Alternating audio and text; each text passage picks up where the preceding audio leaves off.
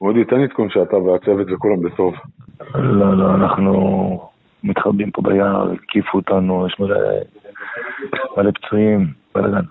וואי, וואי, וואי, וואי, וואי, וואי, וואי. אני מדבר איתך, רמי. ביי, ביי, ביי.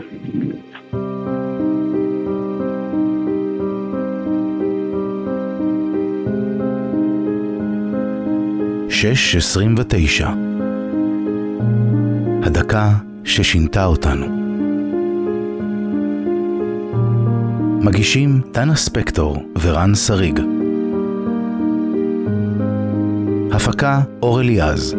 עורכת מיכל אבן.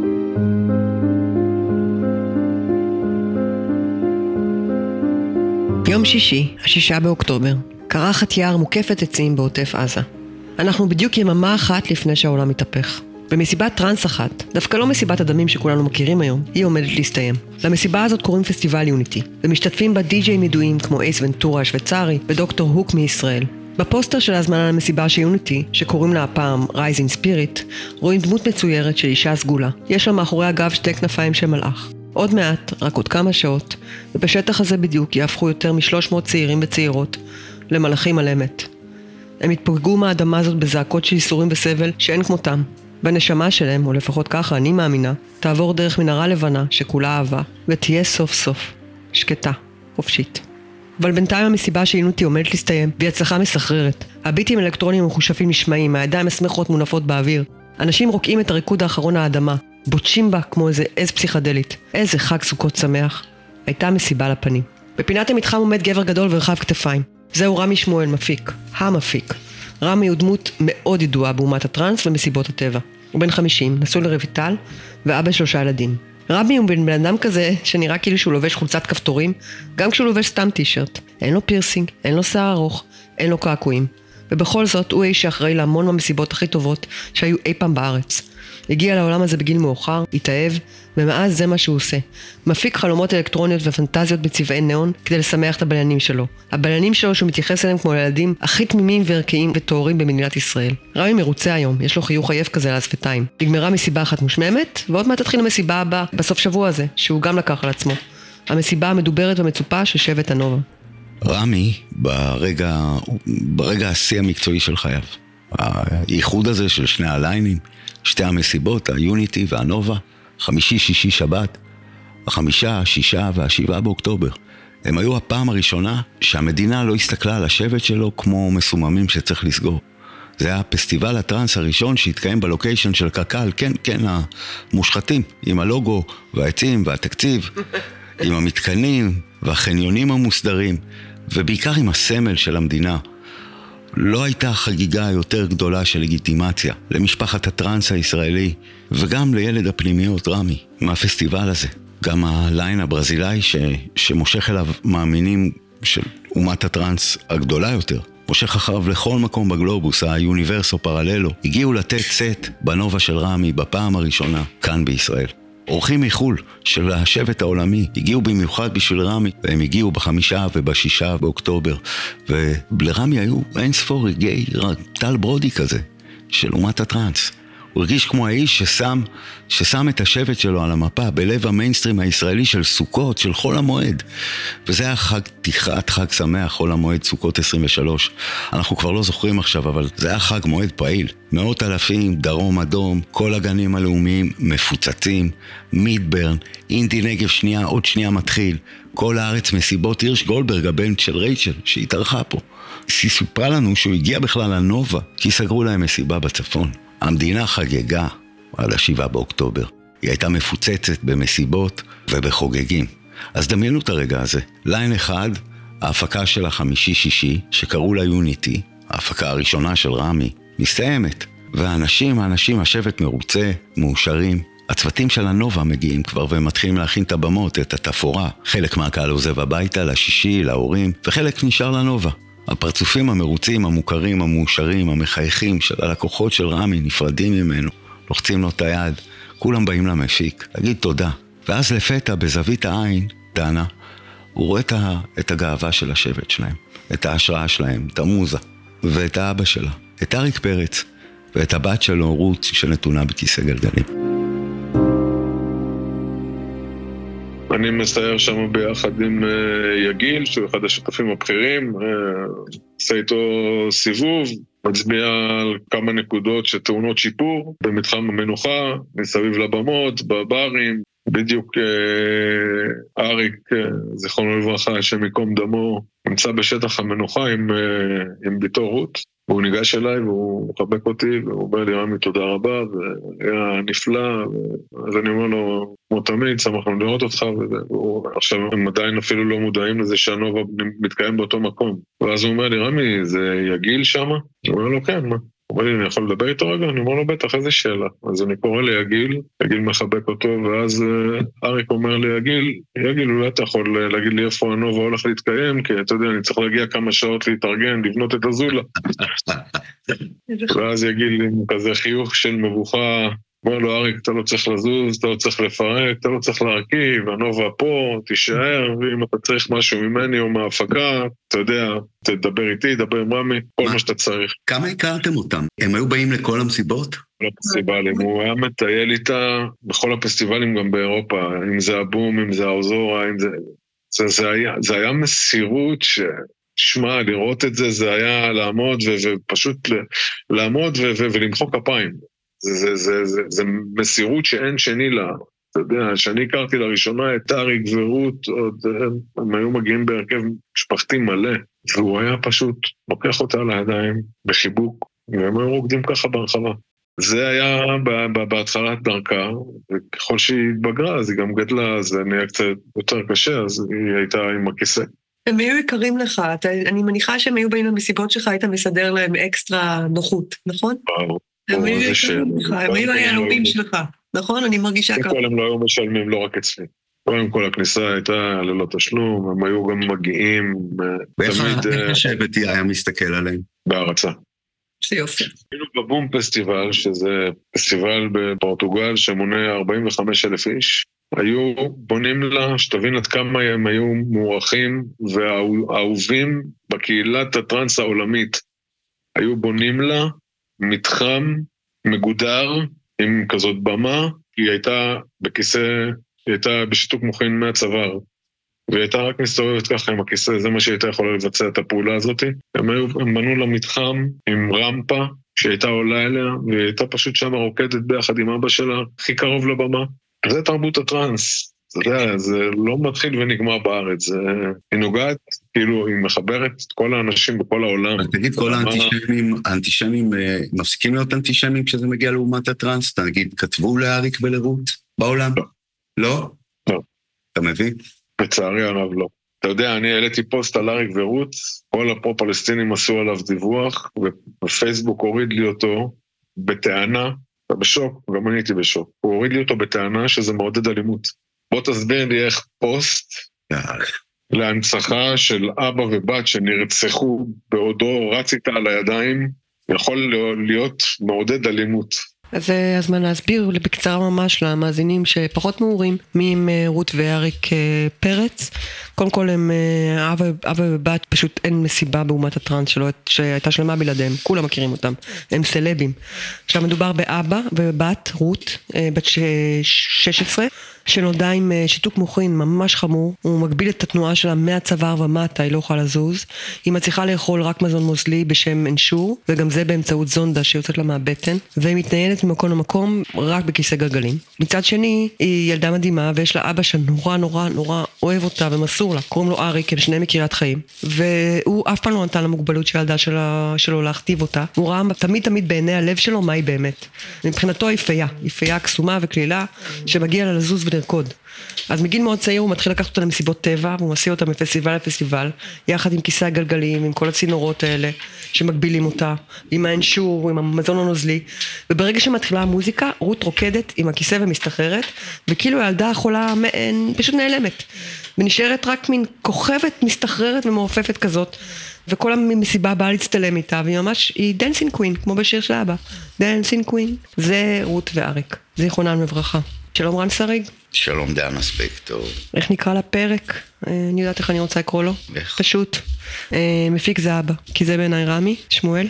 הוא מפיק ישראלי, הוא שועל עסקי מצולק מאוד, יש לו חוש, אבל אה, מי כמונו יודע שלא עושים כסף ממסיבות טראנס, אז הוא מפיק עם המון המון אהבה, הוא מפיק אה, מסיבות טראנס בגלל שזה ה passion שלו, כי הוא אוהב את האנשים האלה באמת באמת באמת, והם כמו ילדים מבחינתו, הוא מדבר עליהם הרבה בהקשר של ילדים, גם על אריק ורות, והוא מפיק זה אבא, ועוד מעט בהמשך הפרק נגלה מה קורה לאבא, אבא של המסיבות, כשעושים מה שעושים לילדים היקרים שלו, איך הוא מרגיש עם מה שקורה.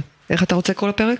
אני מתלבט בין כמה שמות כרגיל, בהיותי אדם אה, משבט מזל מאזניים, אבל הסיפור שסיפרת על, על אריק ו, ורות שהפכו להיות סמלים קצת של הנובה ושל ה, של הטבח הזה, הם גם היו סמלים של אומת הטראנס וסמלים של השבט הזה, כי זה שבט שחגג את האחר ואת הקבלה של האחר.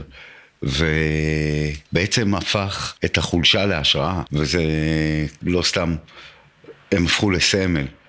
גם עוד בעודם בחיים, אנחנו כרגע מדברים עליהם זיכרונם לברכה.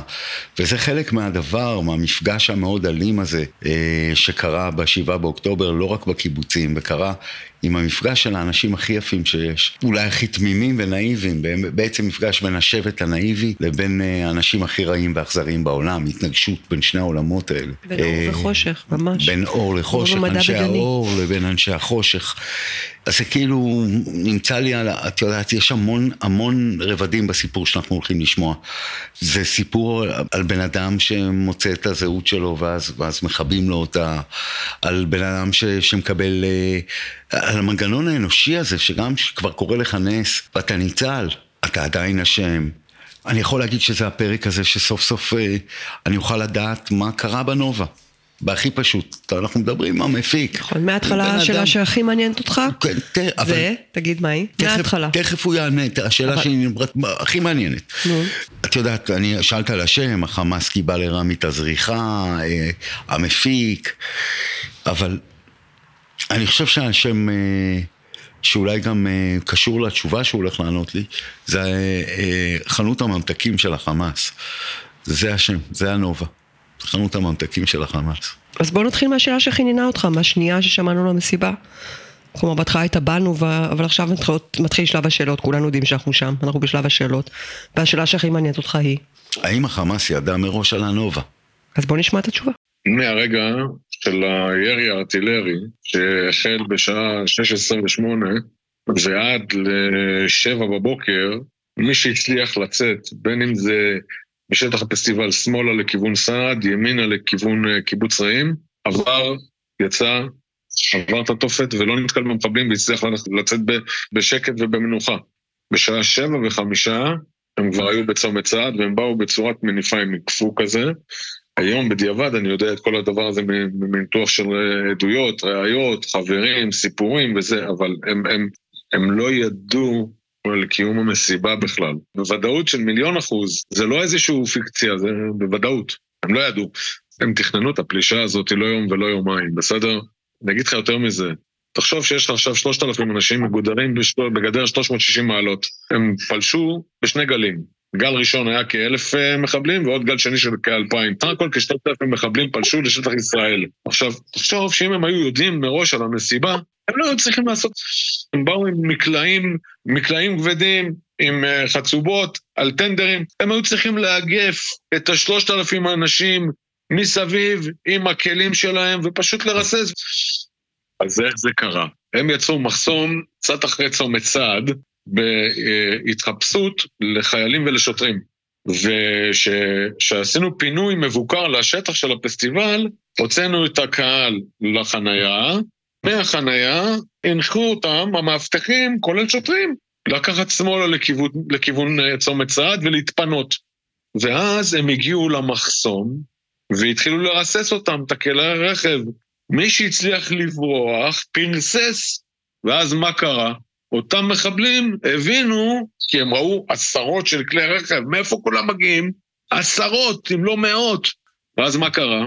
הם העמיסו את עצמם על הטנדר, הזיזו את המחסום שהם יצרו, והתחילו לרדוף אחרי הבליינים שניסו לברוח, שברחו מהם בנסיעה חזרה לכיוון קיבוץ בארי. ואז התגלה להם הפנינה של חנות ממתקים, פסטיבל. חנות ממתקים כן. של דם נקלטה לפניהם. זאת אומרת, הם כל הפיות וכל הקוסמות וכל הבחורות היפות והבחורים היפים, גן עדן, גן עדן לרוצח. מעניין.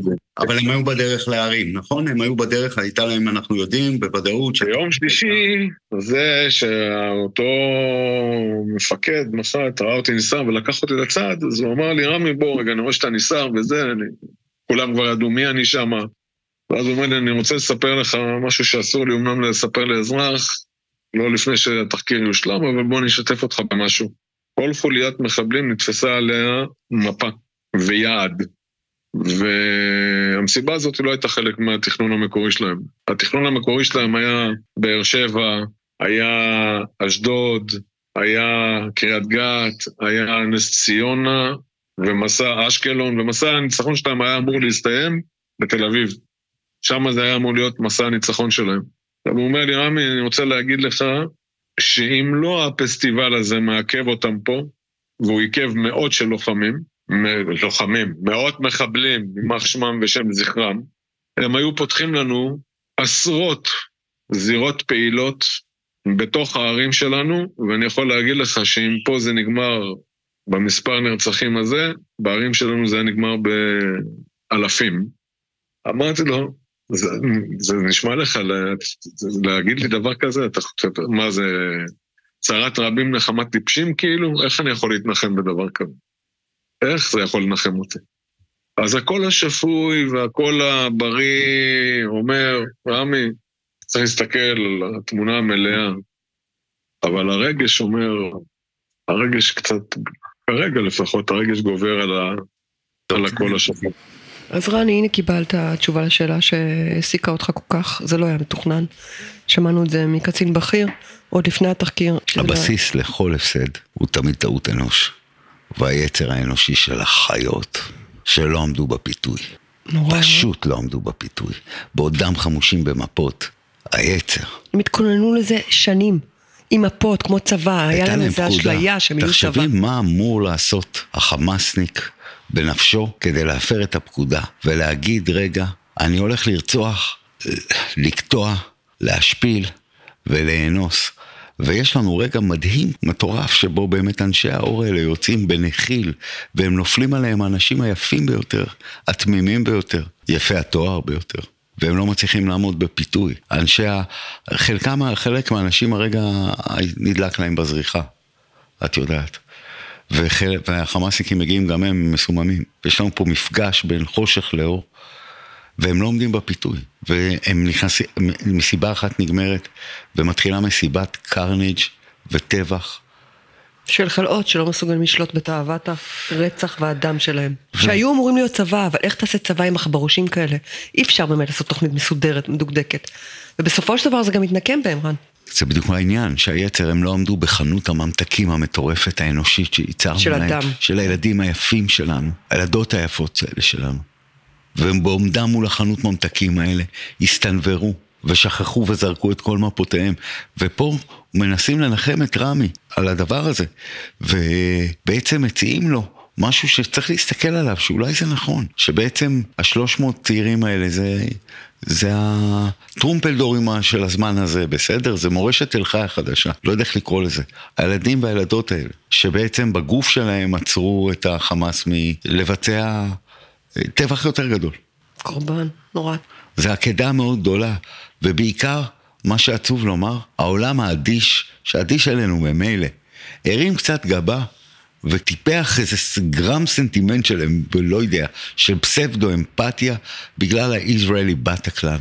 בגלל שהוא ראה לרגע אחד אנשים יצורים יפהפיים שאי אפשר להתעלם מיופיים, רצים בסצנה של נטפליקסית.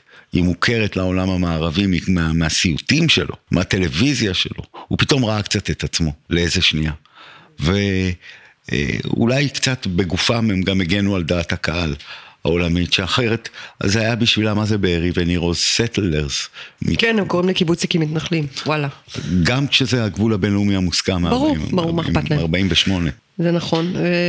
באיזשהו מקום, תאוות הרצח שלהם זה הדבר היחידי שאיכשהו, איכשהו, עוד גורם לעולם הנאור, לא מדברת על טוקבקים ועל ווק, מדברת על עולם הנאור להיות בעדנו. תאוות הרצח המטומטמת והחולנית של החלאות האלה, בעצם דפקה אותם. וחנות הממתקים שהם פתחו שם, אה, בסופו של דבר תביא, אני מקווה, את לידתם בכיכר העיר. זה ממש כך. עכשיו בואו נחזור שנייה לרמי, שאמרנו אבא זה מפיק, מפיק זה אבא. כתפיים של רמי מאוד רחבות, ובניגוד אה, להרבה אנשים במדינה שלנו, ראש אמ"ן, מי עוד אשם? כנראה.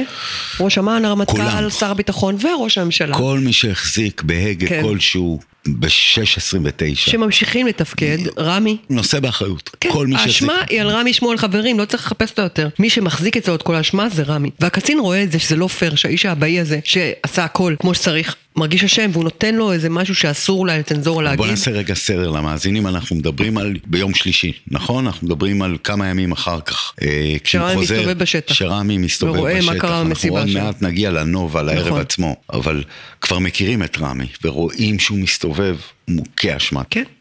ואז הקטין נותן לו משהו שהוא לא אמור להגיד לו צנזורה, אבל הוא יהודי וישראלי ורחמן והוא מרחם עליו. והוא אומר לו משהו שאנחנו עדיין לא יודעים כי עוד אין תחקיר, אבל הוא נכון. זה לא היה מתוכנן, לא היו מפות רמי, אתה לא אשם. אף אחד, אתה, אתה לא בחרת מסיבה במקום שהיו עליו מפות. זה מקרי לחלוטין, זה מהשמיים, זה הגיע מאלוהים, מאלוהים או מהשטן. אתה לא אשם. אבל גם בלי זה, אין לרמי מה ללקט אשמה מהרצפה, כמו מזה, חתיכות נייר. כל הזמן מלקט את האשמה שלו, אין לו שום אשמה ללקט. היו לו כל האישורים למסיבה הזאת. הוא באמת, הוא מפיק שנים, ותיק, היו לו את כל האישורים. הוא כזה בן אדם שיודע לדבר עם הצבא, יודע לדבר עם משטרה, יודע לדבר עם אומת הטראנס, יודע, הוא קצת מתורגמן. הוא יודע, יודע לדבר בתוך השפות, תכף נסביר גם למה. אחד הדברים ש... שכל כך קשה לי עם הסיפור הזה, רמי, אנחנו איתך כל הזמן. כן. אנחנו איתך. עכשיו אני רק אגיד שהבחירה שלנו ברמי, אנחנו גם מדברים על אנשים, אנחנו כאילו עושים פרקי גיבור. ורמי עכשיו נהיה מאוד אבאי, נכון. הבת שלו. בכל המבוא, הוא כאילו, כאילו. ירדו עליו איזה 800 טון של אחריות, הוא קשה לו לדבר. אני מנסה להסביר מה אנחנו רואים, כי, כי לא רואים, רק שומעים. כן. זה הקטע שמייסר אותי, הנושא הזה. נובה לא היה אמור להתקיים בקניון רעים. מה שקרה בסוכות האחרון, מעבר לריבוי משימות וריבוי אה, פסטיבלים כאלה ואחרים, ובגלל שזה חג שהוא חג שגם הדתיים וגם כל הציבור הדתי אה, בעצם יכול לנסוע וזה, אז יש עומס, אה, נוצר עומס רב על מערכות הרשויות המאשרות, אה, המשטרה וכדומה. ובאותו סוף שבוע ש... שבו התקיים, התקיים פסטיבל בעצם, בגזרה שאנחנו הלכנו, היה להם ריבוי משימות. נובה הייתה אמורה להתקיים באתר אחר, והם נקלעו למצוקה. ואני, בטבעי שלי, כאילו, אני, אתה יודע, הרבה אנשים אה, לפני שקרה המקרה הנורא והאיום הזה, אבל אנשים גם, כולם שאלו אותי, תגיד לי, אם זה היה ההפך, אתה באמת חושב שמישהו היה נרתם לסייע לך כמו שאתה סייעת?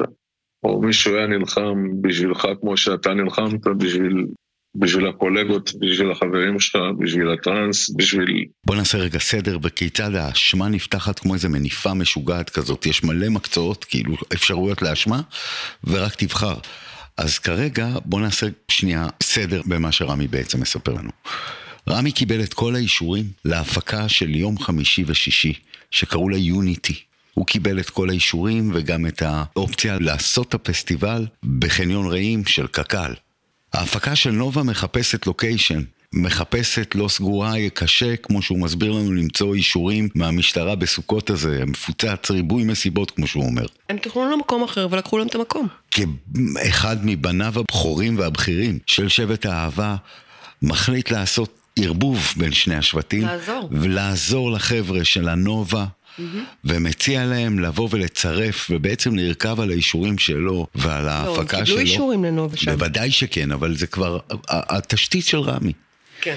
ולכן האשמה, פה נכנסת האשמה של רמי. למה והוא אומר הוא הסכים לעצמו, לעזור להם? למה עזרתי, אם הייתי נותן להם להישאר באיזה לוקיישן אחר, זה לא היה קורה. זה לא היה עליי גם. זה לא היה עליי, וזה לא היה קורה. הייתי צריך את זה. מה הייתי צריך את זה? ומצד שני הוא אומר, אני עוד פעם אתה. רמי, שלא רוצה מלחמות, שרוצה שכולם יסתדרו. אז תראי מה הוא, איך, איך הדבר הזה הפך להיות האשמה שלו. כי הוא זה שבעצם אמר לנובה, בואו, תצטרפו לפה לפסטיבל חמש דקות מעזה. כי אתה יודע, אני לא יכול לראות בן אדם במצוקה, או אפילו אם הוא זר לי היום, ולא להושיט יד ולא לסייע, זה לא, זה לא קיים אצלי בלקסיקון, וגם היום, בדיעבד, אחרי כל מה שקרה, זה, זה מה שמייסר אותי, כאילו. הרבה אנשים מסביבי אמרו לי, רמי, שחרר, זה לא המלחמה שלך, רמי, שחרר, זה סוג של מתחרים שלך. זה... מה זה מתחרים? מה זה מתחרים? למה אתה מתכוון? אז מה, אז, אז הייתי סוגר להם את הדלת ולא הייתי, ו- ו- ומה? הייתי הולך עם הכתם הזה, גם אם הוא בפנימי שלי, הייתי הולך עם הכתם הזה שיכולתי לעזור להם ו- ו- וטרקתי להם את הדלת בפרצוף. איך אני יכול לחיות עם זה? איך אני יכול לישון עם זה? זה שתי הפקות שונות, כאילו, ה-Unity, ה brand Unity זה אני, ה brand נובה זה הם. זה, זה לא שאנחנו, זה לא הפקה אחת. היה לנו את הזכות uh, לקיים uh, סוג של פיילוט עם uh, קק"ל, שמעולם לא הסכימה שתתקיים מסיבת uh, ריקודים uh, בשטחיה. וזה היה הפיילוט, וכל כך התרגשתי מה, מההישג ומהמעמד, ו, והנה שברנו עוד תקרת זכוכית אה, מול אה, רשות שכל החיים, מה זה כל החיים? אני בכל אופן, כל שנותיי כמפיק מנסה לשבור אותה, וללא הצלחה, והנה פתאום זה קרה. ואיך אמרו לי בקק"ל? אמרו לי, רמי, אתה יודע שזה פיילוט, ואם זה יצלח, כל שטחי קק"ל בישראל עומדים לרשותכם, היכן שהמשטרה והמועצה תאשר, אנחנו איתכם. אתה מרגיש באותו רגע שזהו, כאילו קיבלת fucking לגיטימציה לטראנס במדינת ישראל אחרי כל כך הרבה הפגנות, אחרי כל כך הרבה תקלות, הרבה... נו, לא רק שלא נתנו התראה, הכל היה מאושר, חוקי, על ידי צה"ל, משטרה, מועצה, כיבוי אש, מד"א, מהנדסים. בואו אני אגיד לכם מה, אני אגיד לכם יותר מזה, חבר'ה, אתם צריכים להבין דבר אחד. בשטח הזה מתקיים פסטיבל דרום אדום, שאם אצלנו היו בסך הכל הכללי, בכל ה-40 40 שעות שהיו אמורים להימשך הסוף שבוע המוזיקלי הזה, 7,000, 6,000, 7,000 משתתפים. בדרום אדום יש שם עשרות אלפים, עשרות אלפים. שבוע לאחר מכן, שהם כבר הכינו לעשות את ההכנות, היה אמור להיות האינדי נגב.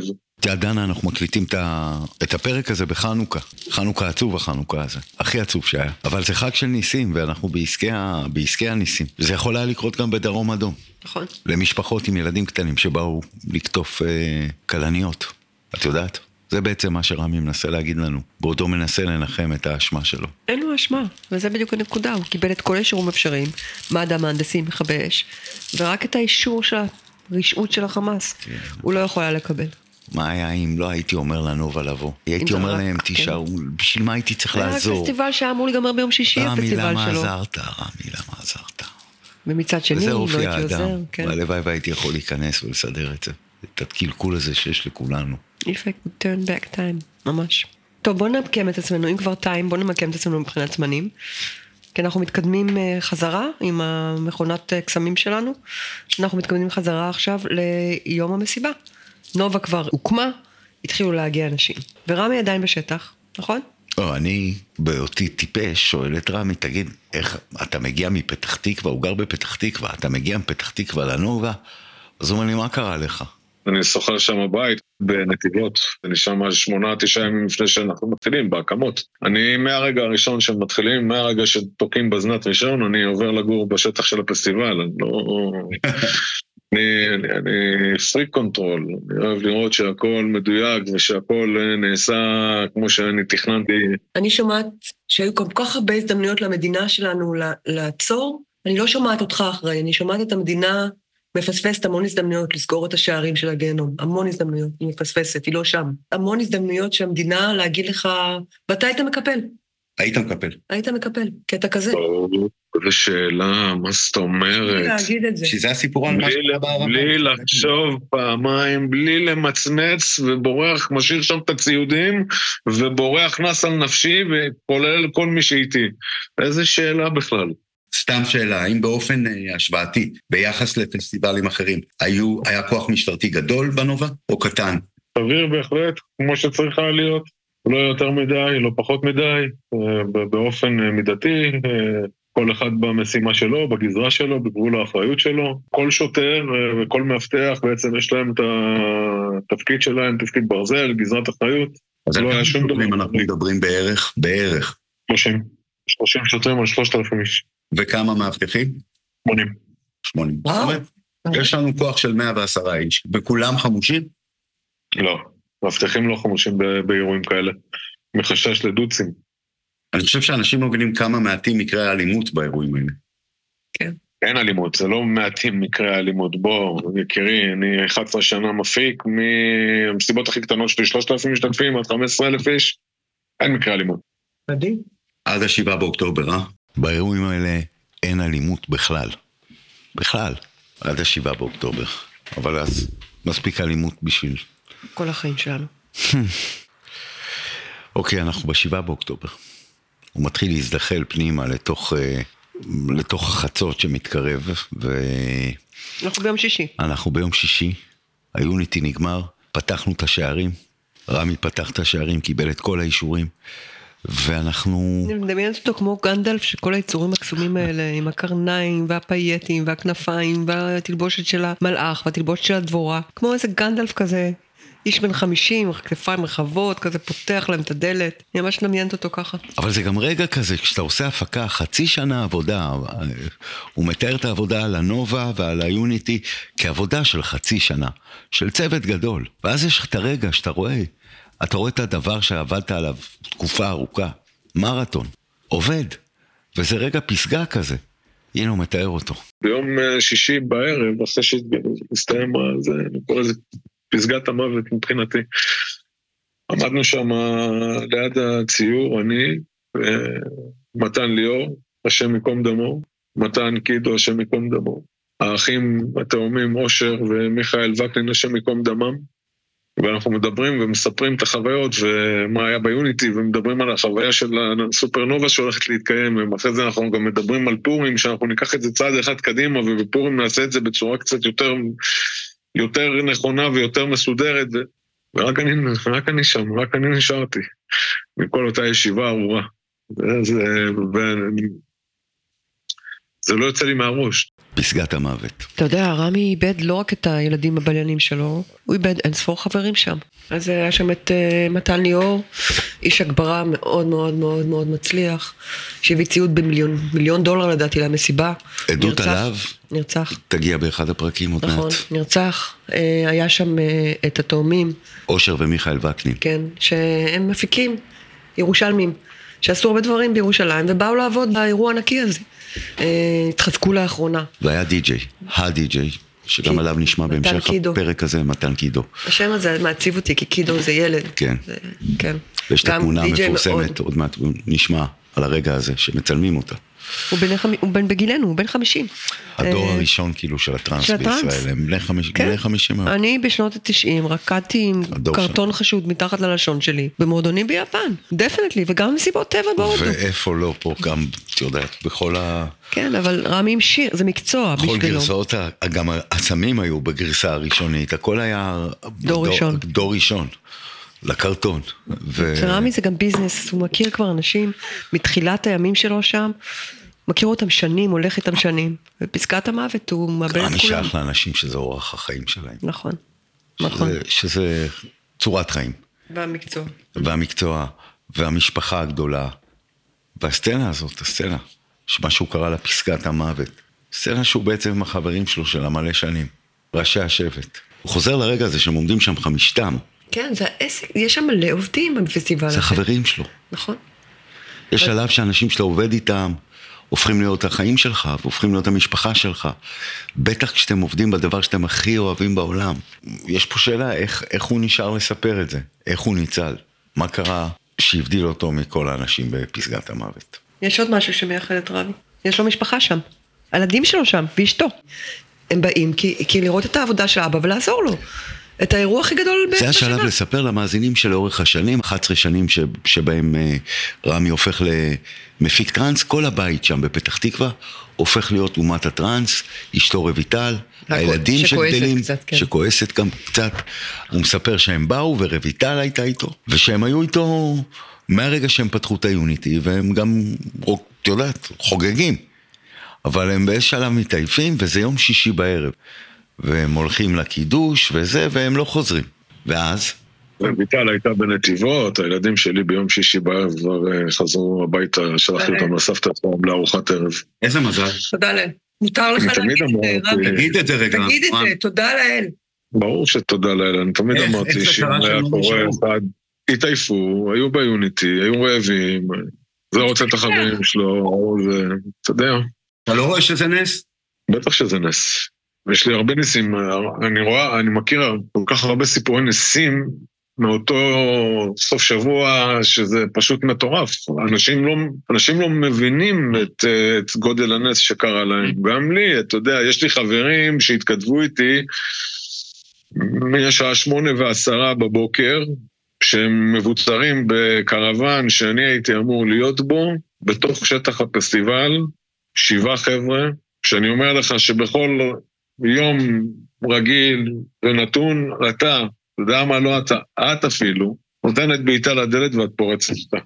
והיא מתכתבת איתי, והיא היא מספרת לי כל מה שהם עוברים, ומה הם שומעים, ואיך שהמחבלים מנסים לפרוץ את הדלת ולא מצליחים, ויורים על הקרוון ופוגעים במזגן, והמזגן מפסיק לעבוד, והם שבע שעות קבורים שבע אנשים בתוך קרוון מיניאטורי, ללא מזגן, בתוך שטח המסיבה? או מימין, בתוך שטח הפסטיבל שהם מוקפים במחבלים, ניסו לשרוף את הקרוון ולא הצליחו, ניסו לפרוץ את הקרוון ולא הצליחו, ירו על הקרוון ולא פגעו בהם, ניסו לגרור את הקרוון ולא הצליחו. שבעה אנשים שבשעה אחת וחצי אני בשיחת טלפון, בשיחת ועידה כי הם פחדו לפתוח את הדלת, בשיחת ועידה עם יגיל ועם לורה מהצד שני, מכווין אותו אליהם, ורק כשהם שמעו שהוא מחוץ לדלת, הם הסכימו לפתוח את הדלת ולעבור לכוחותינו.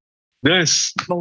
אין מה, אין הסבר. אין, אין, אין הסבר, אתה יודע, אני מכיר סיפורים של, של אחים שברחו יחד, הסתתרו במקום אחד, אח אחד החליט להתפצל, הוא ניצל, ושתי האחים שלו מתו. אשתו, הילדים נמצאים שם. האירוע הכי גדול בשנה. ובדרך נס, זה מה שמציל אותו. זה מה שמציל אותו. כלומר, אין פה שום סיפור הירואי. שהוא איש משפחה. נכון. אין פה ריצה בשטחים, אין פה הסתתרות בתוך שיחים, כלום. אין פה כניסה לתוך מכולות. יש פה בן אדם שהיה שמונה ימים רצוף בפסטיבל, ובשש בבוקר, ביום שבת, צריך לנסוע למשפחה שלו, להביא משהו לאשתו. שש וקצת אני עוזב את שטח הפסטיבל, נוסע לנתיבות, לה- להעיר את הצוות, להעיר את אשתי, ולהביא אותם חזרה לפסטיבל, לנובה. אני מגיע לווילה בנתיבות, איפה ששכרנו את הזה, זה כרבע שעה נסיעה, 12 דקות. אני נכנס למקלחת, איך שאני נכנס למקלחת, אומר, צחצח את השיניים, מרים את הראש, ואני מתחיל לשמוע את הבומים. ואני בהתחלה עוד לא מבין, אני עוד לא, עוד לא מעכל בכלל, כאילו, אני לא, לא מבין מה אני שומע. אני יוצא מהמקלחת ואני מעיר את החבר'ה, ופתאום אנחנו מתחילים לקבל אה, התראות לטלפונים, ועוד בדקות האלה צחקנו על הנושא. ואמרנו שהאורחים מחו"ל הולכים לקבל פירוטכניקה ולראות דברים שהם לא רואים באף פסטיבל ולא יכולים, גם אם הם יחלמו, להביא כזה פירוטכניקה לפסטיבלים שלהם, שהם צריכים להיות גאים שהם נכחו בכזה אירוע. בשבע וחמישה אני מקבל טלפון מעובדים ומקולגות שמתחילים לספר שיש שמועות על אה, חדירת מחבלים. שבע ועשרה אני מקבל עדכון שמנהל חברת הניקיון שלי, אבו אשרף, שהוא בדואי מרהט, הוא וצוות שיצא איתו בתחנת דלק בצומת צעד רוסס, וחלקם אה, נרצחו והוא פצוע קשה. יסלח לי אלוהים, אבל אני באותו שנייה בכלל לקחתי את זה לכיוון של אירוע פלילי. זו המחשבה הראשונה שהייתה לי בראש. בדואים, רהט, ישר לשם נדדתי במחשבות שלי. התקשרתי לשותף שלו, לשריף, ואז שריף צועק לי בטלפון, רמי, המצב קשה, ת- תעזרו, רמי, תשלחו לפה כוחות ביטחון, תשלחו משטרה. לא הבנתי על מה הוא מדבר בכלל, הכל היה בכאוס, כאילו, לא, לא, לא. אתה גם לא, אתה, המוח לא מסוגל להכיל ולהבין על מה הוא מדבר איתך בכלל. ואז, כמה דקות לפני שמונה, בנתיבות הטלפון של רמי, המפיק של הנובה, קורס מטלפונים, מהודעות, והוא מתחיל להבין. נשמע את זה בלייב. היי איציק. זה בלאגן, אתה לא מבין. היה עכשיו ירי, רכב חולף התחיל לירות על מכוניות. לא מאמין לך. כן. איפה? פה, פה, בצומת רעים, אתה לא מבין, רמי, זה לא בלאגן. מתראים? יואו, אלוהים שמור. פה, אחי, הוא יורה, אה, ערבים יורים על מכוניות של הבליינים. לא מאמין לך, איציק. כן, אתה לא מבין את זה, אתה- לא מבין, אני... וטילים עפים לנו מעל הראש, אתה לא מבין איזה בלאגן. אני לא יודע מה לעשות. אני אמרתי שיזדיין כל הציוד שלך, אני לוקח את אשתי ואף מפה. יואו, אתה רוצה לבוא אלינו לדירה פה? יש לכם מקום מוגן? לא. מקום שאפשר לי... לצ- איפה אתם נמצאים? איפה זה? אני חוזר לך כבר, אני אגיד לך אם אני בא. מודי, תן עדכון שאתה והצוות וכולם בסוף. לא, לא, אנחנו מתחבאים פה ביער, הקיפו אותנו, יש מלא, מלא פצועים, בלאגן. וואי, וואי, וואי, וואי, וואי, וואי, וואי. אני מדבר איתך, רמי. ביי, ביי, ביי. ואז אני מתחיל לעשות טלפונים, ובמקביל כל הצוות שלי מתחיל לקבל טלפונים מיחצנים שלנו שנשארו, שנשארו לנובה, מכל ה, כל הספקים, זה אותם ספקים, ואני מבין שקורה פה אירוע בסדר גודל שאנחנו לא מכירים. שמונה ועשרה קיבלנו כבר עדכונים שהם אה, פשטו על המתחם והשתלטו על מתחם הפסטיבל. בנקודת זמן הזאת עוד אה, הספקנו להתקשר לאסלף שלזינגר, זיכרונו לברכה, השם ייקום דמו, שהוא היה מנהל אה, מערך האבטחה של הרפואה מצוות אמבולנס יוסי, שהוא נרצח בעודו מטפל בפצועים, ובתוך התופת ובכל הכאוס, בקור רוח, מקפידם, הוא עונה לי, והוא אומר לנו, אני מטפל בפצועים, לא יכול לדבר עכשיו ומנתק. היי, אני מטפל בפצועים, ביי. וזו הייתה השיחה המתועדת האחרונה איתו. כשיצאתי מנתיבות, אני לא הבנתי ולא תיארתי לעצמי, בגלל שאנחנו באזור שהוא סמוך גדר וקרוב לעזה, אני לא תיארתי לעצמי שתגובת כוחות הביטחון, צה"ל, היא תהיה תגובה כזאת איטית, מאוחרת, ו... ו... לא אגיד אפילו חסרת, חס, חסרת החלטיות, אבל משהו היה, משהו היה שם דפוק במערכת, בצורה שהיא לא ברורה. עכשיו, כמו שאני מכיר את עצמי וכמו שחזרתי שם ביום ראשון בבוקר, אם אני הייתי יודע שזה המצב, ולמרות שאני לא חמוש ולא כלום, אני הייתי מניע את האוטו ואני הייתי נוסע לתוך השטח. אני הייתי בטוח שכבר צ'יק צ'ק צ'וק, בכלל, קודם כל לא הייתי בטוח שלא הייתי להתקרב, אבל מי בכלל חשב על הסיטואציה הזאת? רק בערב התחלתי לקבל את ההבנה, להכיל ולהאמין ש, שמה שקרה שם ומה שקורה שם עכשיו, ברגעים האלה ממש, שאני בבית שלי, הוא פשוט, הוא פשוט כאוס.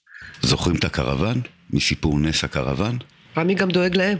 מה העניינים? אני לא יודע אם להישאר להמשיך להתחייבות בקרוון בצד או לחזור ל... אל תחבור לשום מקום. תשמע טוב, אומרים שיש שם מחבלים שמסתובבים בשטח. אל תצאו מהקרוון, אל תפתחו, אל תדברו, תשמרו על שקט כמה שיותר נמוך, שים את הטלפונים על שקט מור. אני לא צוחק איתך, אחי. אתה לא יודע מה הולך במדינה, אחי. אתה לא מבין, אחי. מחסום ארז נפרץ לחלוטין, אחי. בקיצור, אתה אל תצא מהקרוון. ביי. כשדיברו על 22 הרוגים לראשונה, אני כבר ידעתי שמדובר על מאות. כשדיברו על חטופים, מספר חטופים מועט, אני ידעתי שמדובר על מאות. שלחו לי סרטונים, דיברו איתי, סיפרו לי, אמרו לי, מה לא. ננסה להיזכר ברגע ספציפי כדי להמחיש איך מפיק שנאלץ לשבת בנתיבות, נאלץ, לא יכול להגיע לאזור, כי אין לו נשק והוא לא יכול להגיע. אז איך הוא מתחיל לקבל את ההבנה שהפסטיבל הפך לזירת טבח? שיחות טלפון עם הבליינים שלי, עם העובדים שלי, עם היחצנים. רמי, אני שורק כרגע, זה בני ערובה, וניצולים. חבר לי אנשים שקרובים לאתר האירוע. רגע, אני מחבר אותך אליהם. חבר לי. בני ערובה. בואי. בואי תחברי אליהם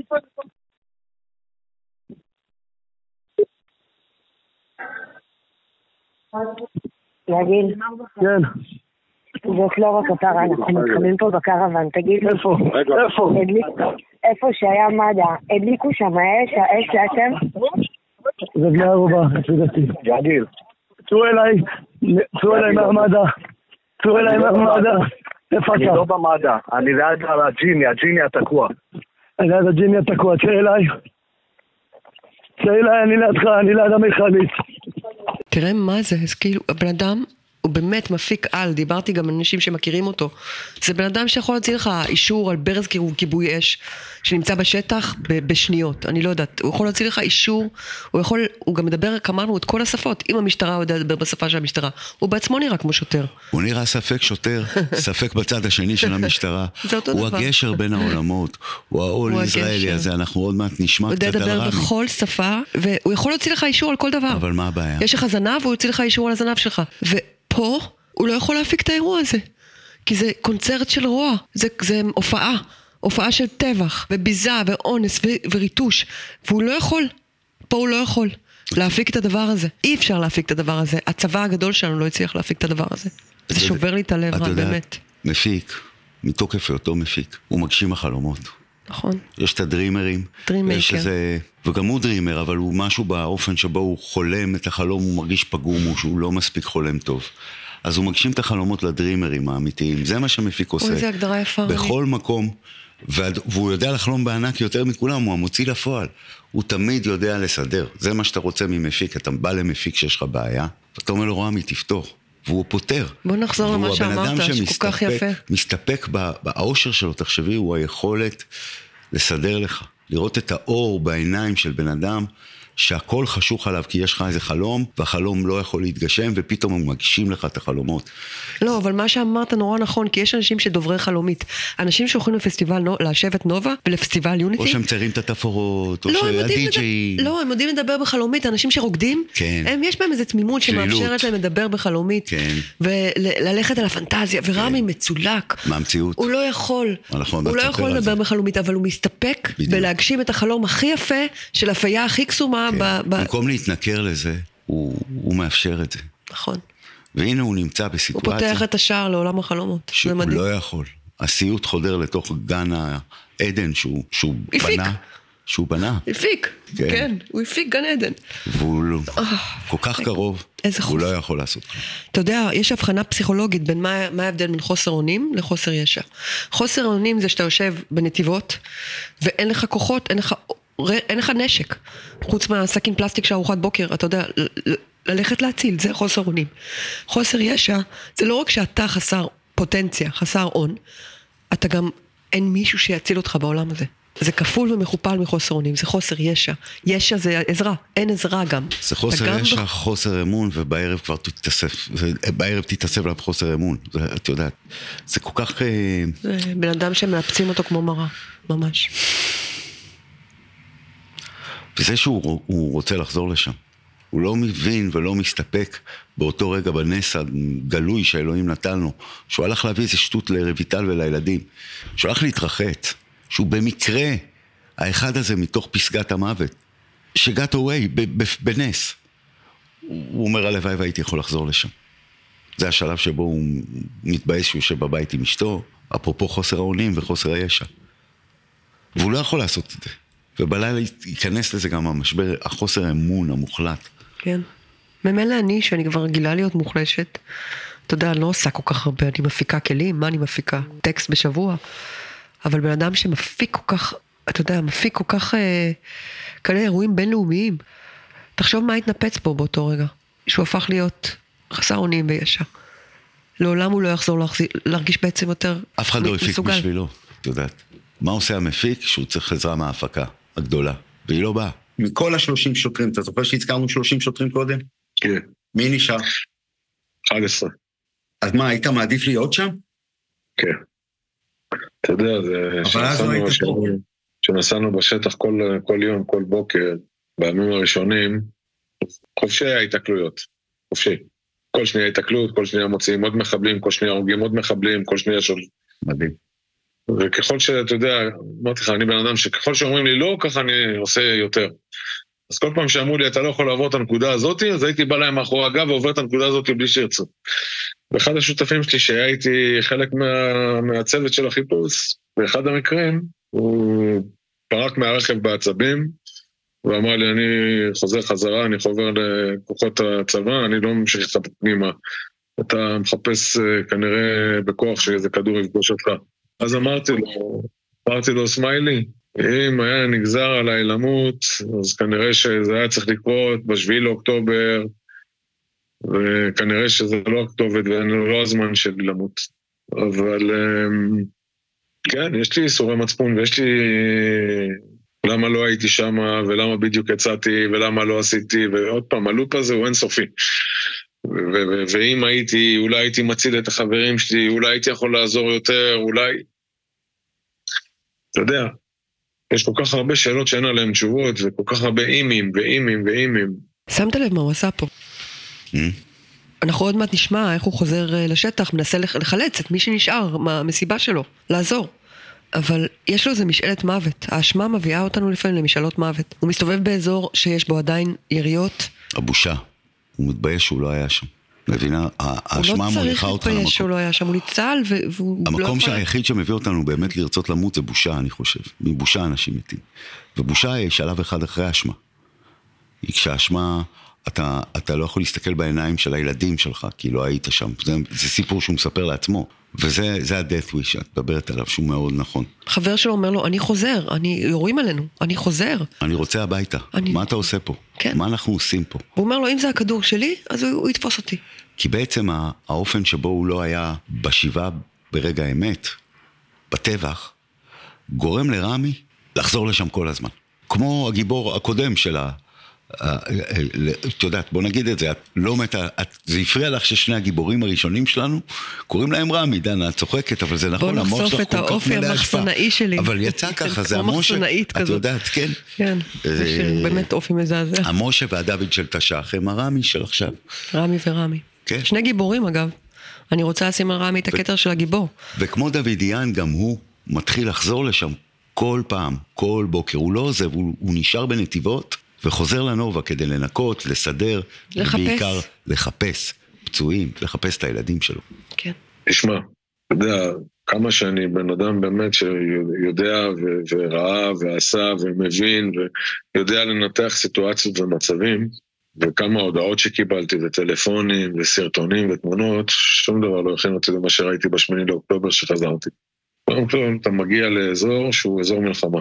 עכשיו, אתה מגיע לאזור מלחמה ואתה נכנס אליו בנקל, מבלי ששום דבר יעצור אותך, יחסום אותך, אתה מגיע ברכב פרטי, לא על מדים, לא עם איזשהו משימה ביד, לא איזה צו ביד, אתה פשוט מחליט שאתה נכנס לתוך שטח אש, לתוך תופת, והמראות כאילו, זה התחיל לפני צומת סעד.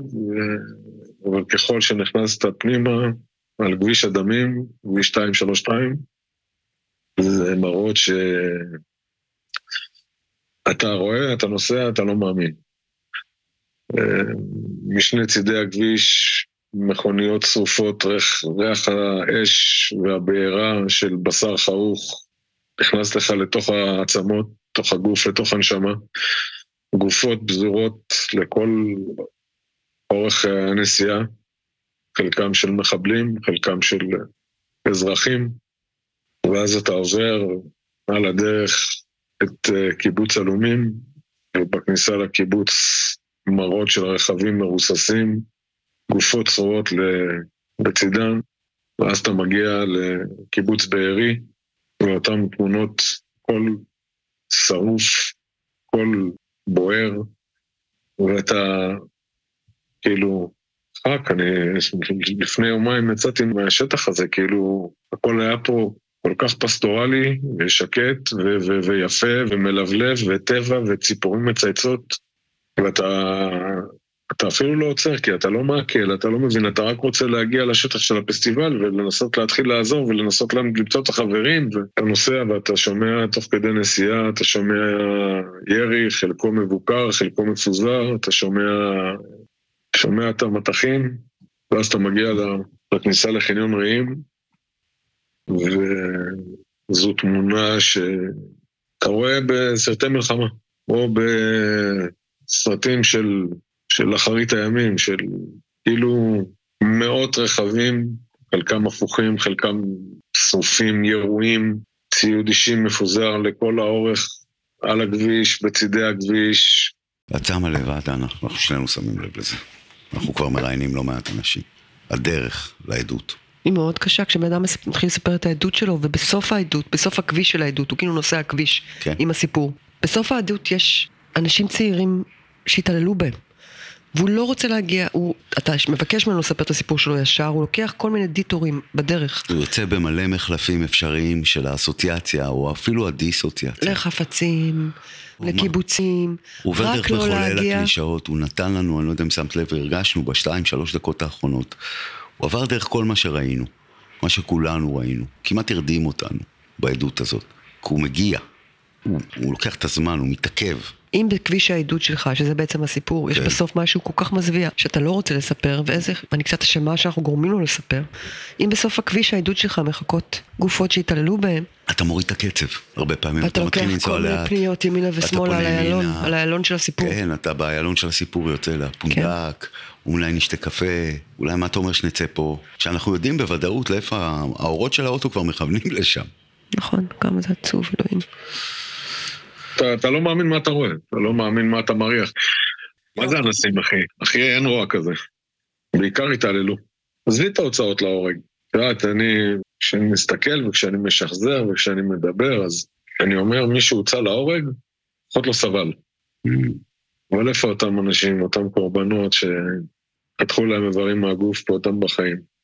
איפה אותם בחורות צעירות שאנסו אותם? תראי, יש לזה... זה דברים שאין עליהם, אי- אפשר בכלל לערער עליהם. שאת רואה בחורה צעירה ש- שוכבת אה, מחוץ לרכב, וברכב אה, יושב אה, חבר שלה, בן זוג שלה, מי שהגיע איתו, מי שהיא ניסתה לברוח איתו, כשהוא ירוי, והיא מחוץ לרכב, שהיא ערומה מהמותניים ומטה, עם רגליים פסוקות, מה הם לקחו לה? את המכנסיים בשביל ללבוש? הם הפשיטו אותה מה? בשביל להסתכל על הרגליים היפות שלה? ואני יכול להגיד לך שאם אני הייתי אבא לילדה, שמופיע באחד הסרטונים האלה, וזה היה דולף החוצה, ואני הייתי רואה מה עשו לבת שלי, אני יום אחד לא הייתי רוצה להמשיך לחיות. אתה יודע, אתה רואה, אתה רואה גוף של אישה צעירה, יפה, באיך שהיא, אתה יודע, באיך שהיא נראית, אז אתה, אתה מנסה לא לחשוב, ואתה, אתה מנגד אתה גם לא יכול לא, לא, לא לחשוב מה עוללו לה. ואחרי שהם סיימו עם מה שהם עשו, לשפוך על הפרצוף של הדלק ולהדליק אותה כמו נר, אתה רואה גוף שלם ואתה רואה ראש שרואים רק את השיניים והעצמות וחצי חרוך כזה. או בחורה שירו לה לתוך הפרצוף, ברמה שאתה לא יכול לזהות את הפנים. עזוב את זה שאתה רואה יריות במקומות מוצנעים, כאילו נפלו עליהם מאות בחורות צעירות, יפהפיות, דבר שהם, מה הם רגילים? לראות חמורים וכבשים? הכלבים האלה? מה הם רגילים, הנבלות האלה, לראות? חנות הממתקים של החמאס. אמרתי לך. כן, אבל עכשיו כבר קשה לי עם ה... זה לא ממתקים, זה בני אדם. כן. עכשיו כבר קשה לי עם השם של הפרק, אה, והיה לי קשה עם, עם הסקווינס הזה. למי לא? היה ברקע רעש של ציפורים, שמעת? בטח, היה את התוכי. הדררה שגר מול הבית שלנו. שהתיישב, דררה, והתיישב בדיוק בשיא של העדות. של הלכלוך האנושי, פתאום ציפור מצייצת. ציפור שיר. כן. היה לי עצוב לשמוע את הציפור שיר. אמ, אין לי מה להגיד חוץ מהקלישאה. הם לא רואים בנו בני אדם. יש לי המון מה להגיד. הם לא רואים בנו... אני לא יודע אם זה הזמן להגיד את זה, אם יש מקום, אנחנו באמצע פודקאסט ורוצים לסדר, אבל אני חושב שמותר להגיד שנאנסנו וחוללנו ונחדרנו, כולנו. המקום הזה שבו פוגעים בך דרך האישה שלך, האישה שלך, האיש, נשים שלנו, כל הדיבור, הנשים שלנו. אני שונא את הדיבור הזה. ברור, זה זה הדיבור אותה, שלהם. זה הדיבור המחפיץ, והוא חדר לנו פנימה, אתם שוב חפץ, אבל אנחנו שוב, ואנחנו גברים שנאנסנו, נאנסנו גם. התודעה הגברית בישראל נאנסה גם, לא רק, ונשים גם. זה נכנס לתוך המיניות שלנו. נכון. זה נכנס בזוגיות. אה, אנחנו כולנו כעם, רואים חזיונות בראש שאנחנו לא רוצים לראות. נחדרנו. אנחנו קצת קיבלנו מהם מחלה, וירוס. הווירוס זה שהם לא רואים בנשים וגברים, בני אדם, הם הפכו אותם לכלום, הם שרפו אותם, ואנחנו, כשאנחנו מדברים על הדברים האלה, אנחנו קצת שוכחים שהיו פה אנשים אמיתיים, שאהבו כדורגל, או אהבו אה, לשיר אה, את הילו במקלחת של ביונסה, או אהבו לק אה, ג'ל עם, עם אה, ציורים של ענפות. בני אדם, אנחנו, אנחנו בעצמנו ננגענו בווירוס של הרוע שלהם קצת, בלי לשים לב, כי אנחנו זוכרים אותם בתור גופות, כי, כי אי אפשר שלא, זה צרב לנו את הראש ואת התודעה, וכי אנחנו מדברים על הנשים שלנו ועל התודעה שלנו ועל המדינה שלנו. מה עשו לה? מה עשו לנשים הטהורות שלנו? את יודעת, וזה לא מתאים לנו, אנחנו צריכים לצאת מהדיבור הזה. זה שני עולמות. אנחנו שונים. מאמינים בבני אדם. זה מפגש בין שתי תרבויות, בין שני עולמות, והמלחמה הרי מתנהלת בתוך ה... איפה, איפה השטח האמיתי שהמלחמה מתרחשת פה? בין שתי האוזניים שלנו. בתודעה, המל... זה, ש... זה השטח אש האמיתי, התודעה של כולנו, החלומות של, כל... של כולנו, הנפש של כולנו. ויש פה מפגש בין שתי נפשות שונות. כי יש פה, את יודעת, סלמן רושדי, שוכחים את זה. סלמן רושדי נדקר בניו יורק לפני שנה, ואני רואה קשר בין שני הדברים. אני נעצר פה במקום הזה, כי כאילו הוא הצביע, סלמן רושדי, הצביע על הפרדוקס המוסלמי. הוא הרי אמר, בסוף כל אה, משפט של המוסלמי תופיע החרב. הם רוצים להרוג בשם אומת האסלאם הגדולה. יש את השורה הזאת של, של החרב. ואז מה הם עשו? הם הוציאו עליו פתווה, גזר דין מוות. זאת אומרת, הוא הוכיח את הפרדוקס. באונס, שאנחנו מדברים עליו פה, יש עוד איזה אירוניה, מלכוד 22 של האסלאם, שהוא מקפיד עם. כי הם, הם אישה, ש, אישה מחוללת אצלהם היא חזיר, והיא טמאה. עכשיו, הם חיללו אותה. הם הפכו אותה לחזיר. הם אלה שעשו את זה. הם יצרו את הדבר הזה, ואז צריך להרוג את הדבר הזה. ולכן אנחנו מסתובבים בעולם בלי עדים גם לדבר הזה, כי הם רצחו את כל אחת ואחת מאלה שהם אנסו. ואנחנו נאלצים להתמודד עם, אוקיי, אז זה רק עדות של רמי. כשזה מגיע לנשים יהודיות, עד שזה לא מצולם בגו-פרו, מול הפנים המבועתות שלה, אף אחד לא יקבל את זה, וגם את זה לא יקבלו. וזה עוד חילול שלנו, עוד חדירה שלנו, תחושת עוד חוסר אונים וחוסר ישע. ומתחת להכל יש אה, המון נשים כמוני שלא מסוגלות כמעט ל... לאינטימיות עכשיו, בלי, בלי שהחזיונות האלה קופצים להם מול העיניים. זה נכנס אלינו הביתה, למיטה, וכולנו. אני, זה קופץ לי כמו פופ-אפ כזה, פופ-אפ אה, מהגיהנום. האימג'ים שראיתי, אה, ויש מנגנון ששמו בידוד, אה, פסיכולוגיה, שאתה כאילו עוטף את עצמך במין בועה. כן. כי לא לחוות את הזוועות האלה. Mhm. הבידוד גורם לנו לאהוב פחות את בני הזוג שלנו, לרצות פחות מגע, כי אנחנו מבודדים, אנחנו עוטפים במין בועה רגשית שכזאת, זה מנגנון הישרדות, והוא זה שלא מאפשר לי עכשיו. אני רוצה להגיד משהו בכנות. המנגנון הזה לא מאפשר לי לדבר עכשיו על הזוועות שרמי מתאר, ועל מה שעשו לנו, ברגש, אני לא מצליחה. אני מבודדת, אני בבידוד. אני לא מצליחה, והכל קלישאות, כל מה שאני אגיד עכשיו זה... והדבר היחידי שאפשר זה לשמוע את הכעס. רמי פתאום עובר לכעס. שמעת? בוודאי. זה לשמוע את הכעס ולהבין שאני... חלק מהשלבים של ההתמודדות ועם- ושל האבל שלו, אבל כל מה שיש עכשיו זה... כדי לארוז את זה, וזה חלק מהעניין זה האריזה, את יודעת. בסופו של דבר, למה אנשים אוהבים סיפורים? סיפורים זה המוצץ של הנפש. סיפורים הם תמיד סדורים, בנרטיב יש סיבה ותוצאה, לא כמו בחיים, לא כמו בכאוס. החיים כאוטיים כמו רעידת אדמה, כמו מלחמה, כמו האפשרות לאימה שמחכה מעבר לפתיחה של השערים של הפסטיבל שאתה נהנה בו. ו- ומה שקרה לנפש שלנו, זה שהיא קיבלה מקסימום סרטונים. סרטונים הם לא נרטיב, הם לא מסודר, הם כאוס. זה סוכני כאוס בתוך התודעה שלנו. ונתמכרנו לסנאף בלי התחלה, אמצע וסוף. אלא ללא סיבה, הוא תמיד תקוע בנקודת ההתחלה שלו. ואני חושב, אני כבר זמן מסתובב עם זה, שמה שאנחנו מנסים לעשות פה, את ואני, זה לנסות לספר סיפור, לנסות להכניס סדר בתוך כל הדבר הזה. וכשאני מנסה להבין למה עדות חשובה לטראומטי, היא בדיוק בשביל הסיבה הזאת, כדי להכניס סיבה ואיזה סדר, משמעות בעצם, לתוך משהו שהוא חסר משמעות לחלוטין. הוא שרירותי וכאוטי והוא בלתי נתפס. והיכולת לספר, זה מה שאני חושב שאנחנו מנסים לעשות, שזה לא יהיה סרטון. כי את נאטמת, איך קראת לזה? בידוד? בידוד. אני בבידוד. הבידוד הזה נוצר בגלל היעדר נרטיב. לנפש שלנו אין סיפור עכשיו. היא מסתובבת עם סימן שאלה. נאנסנו, חוללנו, ואנחנו חוזרים כמו תקליט צרוט לאותו סרטון, ולאותו סרטון הוא לא מתקדם. הוא לא מסביר כלום. לא. הוא פשוט רוע אנושי שאי אפשר להסביר.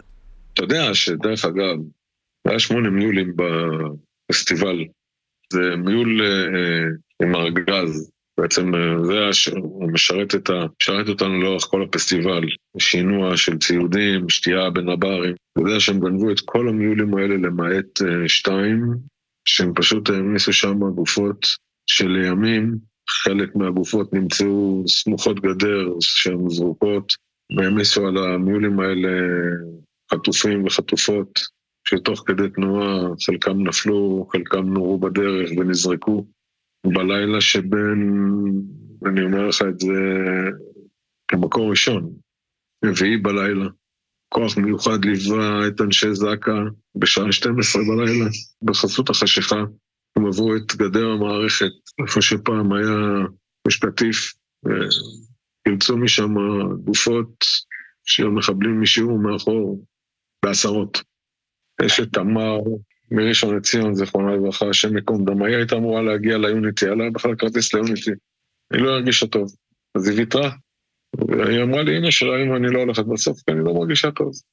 יום שישי ב-11 וחצי בלילה, חברות שלה מתקשרות אליה, ארגנו לך כרטיס לסופרנובה, את חייבת לבוא איתנו. יש לה כבר ישנה. והיא יצאה מהבית בלי שהאמא תדע. כשהאמא התעוררה בבוקר והיא שומעה את הבלגן, היא הייתה מלאת שמחה שהבת שלה לא הרגישה טוב ושהיא לא נסעה למסיבה וזה וזה וזה. והיא באה להעיר אותה, לספר לה מה קרה. כשהיא פותחת את החדר, הילדה לא שם. ואני השתתפתי בלוויה של הילדה הזאת. הכרת אותה. וזו הייתה אחת הלוויות הכי קורות לב, הכי, כאילו... אתה יודע, רני, החמאס רצח הרבה דברים במסיבה, הרבה אנשים, זה בטוח, אבל הוא רצח גם משהו קטן שלאף אחד לא אכפת ממנו, אבל לנו כן אכפת. את התמימות של רמי. ואתה יודע מה הקטע העצוב? זה שיש אנשים שיש להם תמימות טבעית כזאת, אתה יודע, הם, הם נאיבים והחיים לא פגעו בהם, והם בדרך כלל כאילו... הם פריבילגים, דנה. הם אתרוגים, כן. הם, בוא נקרא לזה פריבילגים. הם. חיו בכל כך הרבה צמר גפן. כן, ורוד. כן. ולרמי לא, לא, לא היו חיים כאלה. לא התמזל מזלו כזה. נקודת הפתיחה שלו הייתה קצת שונה. התמימות שלו זה משהו שהוא ממש גילה בגיל מאוחר, וגידל לאט לאט כמו איזה שדה של אורז. כל היום משקע וטיפח, והכל בזכות הטראנס. אז ברגע הזה שכאילו בעצם הרגע הכי הכי חשוך, באחת ההלוויות הכי עצובות שהוא היה בהן, בוא נחזור רגע למקום שממנו רמי התחיל דווקא. אז דמיינו ש... שאתה גדל ואתה מאמין שהחיים הם, הם כאוס, שאין על מי לסמוך. ההורים שלך מתגרשים, השכונה שלך אלימה, אתה גדל בלי כסף. דמיינו שבגיל צעיר אתם מבינים שהחיים זה הישרדות, שהכל, הכל מסכן, הכל סכנת חיים. ורק מי שחזק זה מי שמנצח. אז אתה נהיה בן אדם אלים, דרוך כזה, עוד לפני שיש לך בר מצווה, דנה. אתה מגדל איזה, איזה גבר כזה ש... שקט או פנימי. כן, מאיים, אתה, אתה מתחפש לגבר כזה. אפילו שהנשמה שלך אולי עדינה, אבל אין לך ברירה. החיים בחוץ מלחמה. בטח כשכבר ההורים שלך שולחים אותך בגיל 12-13 לפנימייה, אז אתה כבר, כבר מתחיל להיות מוסלל לחיים של ספק, לחיים של... Uh, קומבינה של להסתדר, אולי חיים של פשע. מוסלל, אבל אני לא יודע אם דבר אחד בטוח, כשאתה כבר חוגג, אתה תמיד עם עין על האיום, כי האיום תמיד מגיע, האיום הבא, אתה תמיד דרוך באמצע המסיבה לשבור אולי איזה בקבוק על איזה מישהו שרוקד וזר, ואולי מסתכל לא נכון על האישה שלך, אתה מוסלל לאגו. אתה מצומצם לחיים בלי, בלי לסמוך, בלי שום אפשרות לאהבה. ואז, דמייני שבגיל מבוגר, הנשמה העדינה שלך, שהוסתרה והסתתרה כל כך הרבה שנים מאחורי איזה גבריות מקרר כזאת שיצרת והצלחת כדי, כדי לשרוד. הנשמה שלך העדינה מגלה באיזה אפשרות אחרת, הערה. אתה מגלה שבט, אתה מגלה את הבית שלך. מקום ש, שבפנים בפנים התגעגעת אליו כל החיים, מקום בלי שיפוט, בלי איום. מקום שלא. אתה מגלה פעם ראשונה אפשרות של אהבה. זה מה שהחמאס לקח. לקח יחסית בגיל מאוחר. התחלתי בגיל 30, 34, 35, אז התחלתי עם הטראנס בעצם, ככה הכרתי את הטראנס דרך חברות של אשתי. די. כן, אני הייתי בכלל במקום אחר בחיים, כאילו, טראנס היה רחוק ממני. הייתי מהסוג של האנשים שלא מתחברים בדיוק למוזיקה, ל- למה ששמעתי, הייתי גם כן עם איזשהו סטריאוטיפ, את יודעת, חקוק לי בראש, אה, על זה שזה לא בדיוק מקום אה, שראוי להיות בו. מה עשית עד גיל לקחת, אה, 35, רמי? הייתי במקומות אחרים, במקומות של אה, יותר... צחי? כן. הכי סחי ש... מה?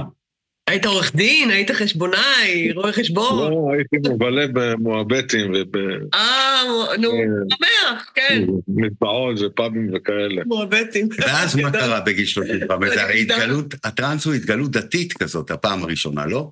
שפתאום נופל. כן, ואז בפעם הראשונה בעצם אה, החברה הכי טובה של אה, אשתי ליאת אה, באה אלינו הביתה ואמרה לי אני רוצה לתת לך מתנה ואתה חייב לבוא איתי לפסטיבל טראנס. ומשם התגלגלנו. איפה זה היה? ישר להיסטוריה. זה היה מסיבה, פסטיבל טראנס הראשון, זה היה Global Warming באזור ים המלח, אם אני זוכר נכון. כן, שם בעצם, קודם כל עזוב את איך שהגעתי לשם, כאילו הייתי בטוח שלא רק שלא מכניסים אותי, הייתי בטוח שבועטים אותי החוצה, כן? מה לבשת? מה ענדת? מה ענדת? בדיוק. לבשתי מה שהייתי רגיל ללבוש, את יודעת, לא.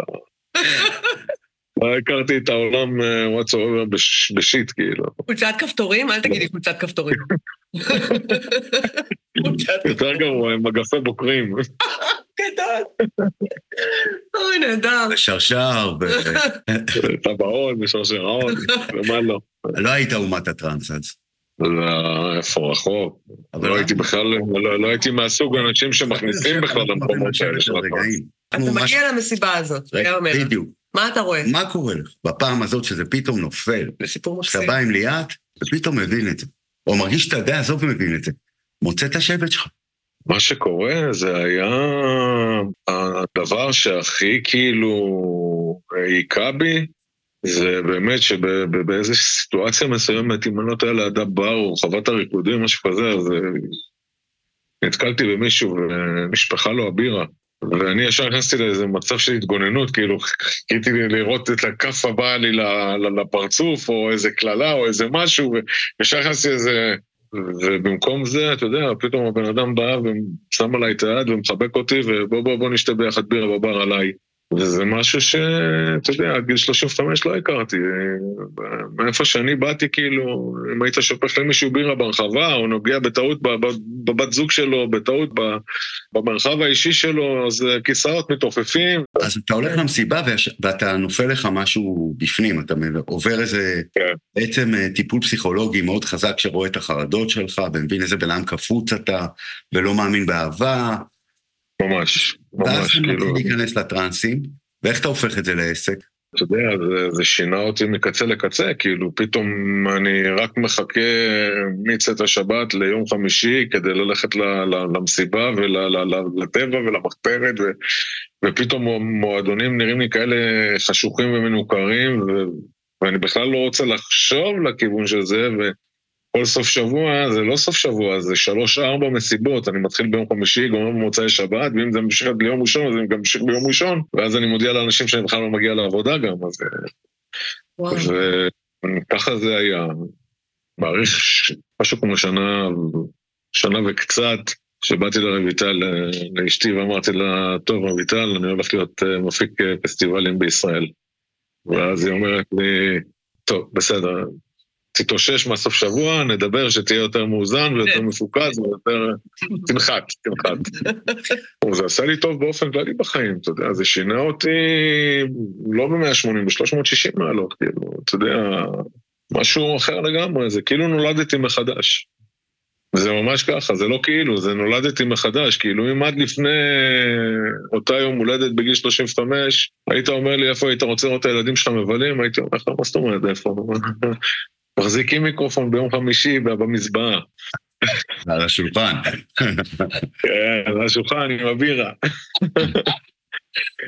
לא שחלילה, אתה יודע, אבל היום, כאילו, אין לי ספק איפה אני רוצה לראות את הילדים שלי גדלים ו- ו- ומתחנכים ו- ומבלים ויוצאים, ואתה יודע, כאילו, זה, זה, זה תרבות uh, שהיא כובשת אותך, היא, היא יודעת להכיל גם אותך על כל, ה, על כל גווניך.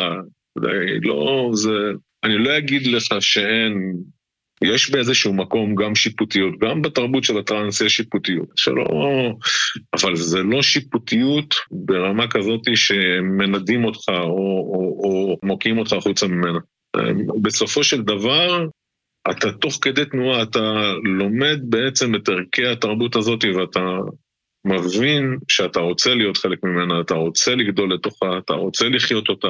באמת, טראנס זה לא, זה לא חיים על הדרך, טראנס זה דרך חיים. תן לי שלושה ערכים של אה, דרך החיים של הטראנס, שלושה ערכים. זה בעצם אתה מתאר חברה ערכית יותר. אין בכלל ספק, שלושה ערכים? כן. אהבת חינם, חיבוקים, חיוכים. שמחה. שמחה.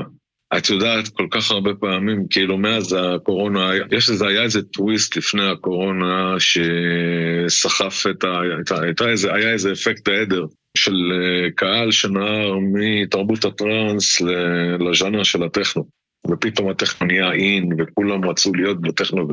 וכל הזמן באו אליי אנשים ואמרו לי, רמי, הכסף הגדול נמצא בטכנו. למה אתה לא שמה, כאילו? יש לך את כל היכולות לעשות מה שאתה רוצה בתחום ההפקות. אתה באמת, אתה מקצוען על, וכאילו, אתה יודע לסחוף אחריך, ואתה צ'יק צ'ק טיק טק טיק, אתה יכול להפוך... אז אני כל הזמן אומר להם, חבר'ה, אני לא מבין על מה אתם מדברים בכלל, כאילו, מה אתם רוצים ממני? אני, אני איש של טראנס, אני, אני איש של אור, לא... אני לא שם בשביל כסף, כאילו... אהבת חינם, שמחה ונתינה ואור. אני לא יודע אם שמת לב, דנה, אבל היה איזה שלב שהוא אמר uh, שהטראנס שינה אותו 360 מעלות. שאני לא יודע אם הוא שם לב, אבל זה באמת מה שקרה. כלומר... כי בעצם הוא חזר לאותה נקודה. מה שהחמאס, אמרתי לך, אחד השמות שחשבתי לקרוא לפרק זה החמאס, איך החמאס קיבל לרמי את הזריחה. כי בגיל 35, כמו ששמענו, הוא מגלה את האופציה לאהבה, והוא מגלה את המקום הרך, את הלב שלו, את האור, הוא הרגע סיפר לנו על הערכים. זה באמת מקום אבל מאוד ערכי, זה נורא מעצבן אותי שאומרים שאומת הטראנס זה סמים, ועולם תחתון, אני לא יודעת מה אומרים. אני אפילו, זה כל כך לא מעניין אותי, כי זה ברור שזה אנשים שלא היו מסיבה אחת. במסיבות טבע וטראנס, אני בת 50, אני יכולה להיות קוסמת. אבל לא המשטרה סגרה את המסיבה של רמי, החמאס. אף אחד לא יסתכל על היקום. אני אבוא בבגדים של כאילו, של אה, נערת sixties אה, כזאת, עם חולצה שקופה, אתה יודע, ואני אשים על הפנים שלי פרפר, ואני כבר עוד שנייה סבתא, ואנשים לא יסתכלו, קצת, הוא אמר, יש קצת שיפוט, יסתכלו עליי בהתחלה מוזר, אבל ברגע שאני ארקוד, אני אהיה חלק מהבום בום בום של השבט שרוקע על הרצפה, and nobody will care, אני אהיה חופשייה, ממש, וזה מקום של חופש מוחלט. לחשוב שיש פה עכשיו אנשים שחטפו אותם מתוך החופש המוחלט הזה, זה בלתי נתפס. ביום חמישי זה קרה, הגענו בשמונה בבוקר לשטח, ולמרות שסרקנו את שטח הפסטיבל כל כך הרבה פעמים עם אנשי זק"א שעשו עבודה, מה אני אגיד לך, תשמעי, לראות אותם זה, זה, זה, זה מעבר, מעבר מלהצדיע להם, אבל גם לראות אותם, את יודעת, בוכים שם, מקיאים שם מהמראות, וזה אנשים, אני אומר לך, אני מכיר את חלקם באופן אישי, זה אנשים שראו הכל, זה אנשים שהיו בפיגועים הכי קשים, בפיגועי התאבדות באוטובוסים וזה, ועדיין לראות אותם יוצאים מקיבוץ בארי, שהם בוכים, ושחלקם מקיאים על עצמם, זה ממחיש את, ה, את הרוע שקרה שם. וביום חמישי, כמו כל בוקר אנחנו מגיעים לנקודת מפגש עם הגורמים הצבאיים, לחלוקת משימות וגזרות, כל אחד לוקח לעצמו, חצפים לשתי קבוצות, כל אחד לוקח כלב, צוות מלווה מטעם צה"ל, ומתחילים לעבוד לפי איכוני טלפונים, נקודות ציון, מסלולי בריחה, כי השטח הוא עצום, וכדי לעשות כמה שיותר שטח, אנחנו מתפצלים. ובאותו בוקר של יום חמישי היה שם בשטח של הפסטיבל מאות כתבים מכל העולם, מאות. מה זה מאות? מפוצץ. והיה שם גם את uh, יחידת התיעוד uh, של צה"ל. ולמרות שסרקנו את השטח והוצאנו מהאזור הזה מחבלים, והוצאנו חיים ומתים, ומה לא.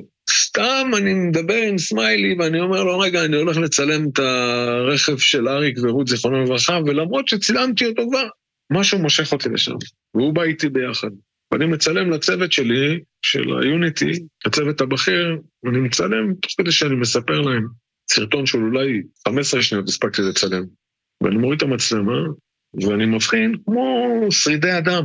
עצמות, לא יודע אם זה שרידי אדם, עצמות. ואני קורא לבחור מה... מהיחידה לתיעוד, אני אומר לו, תגיד לי, זה שרידי אדם פה?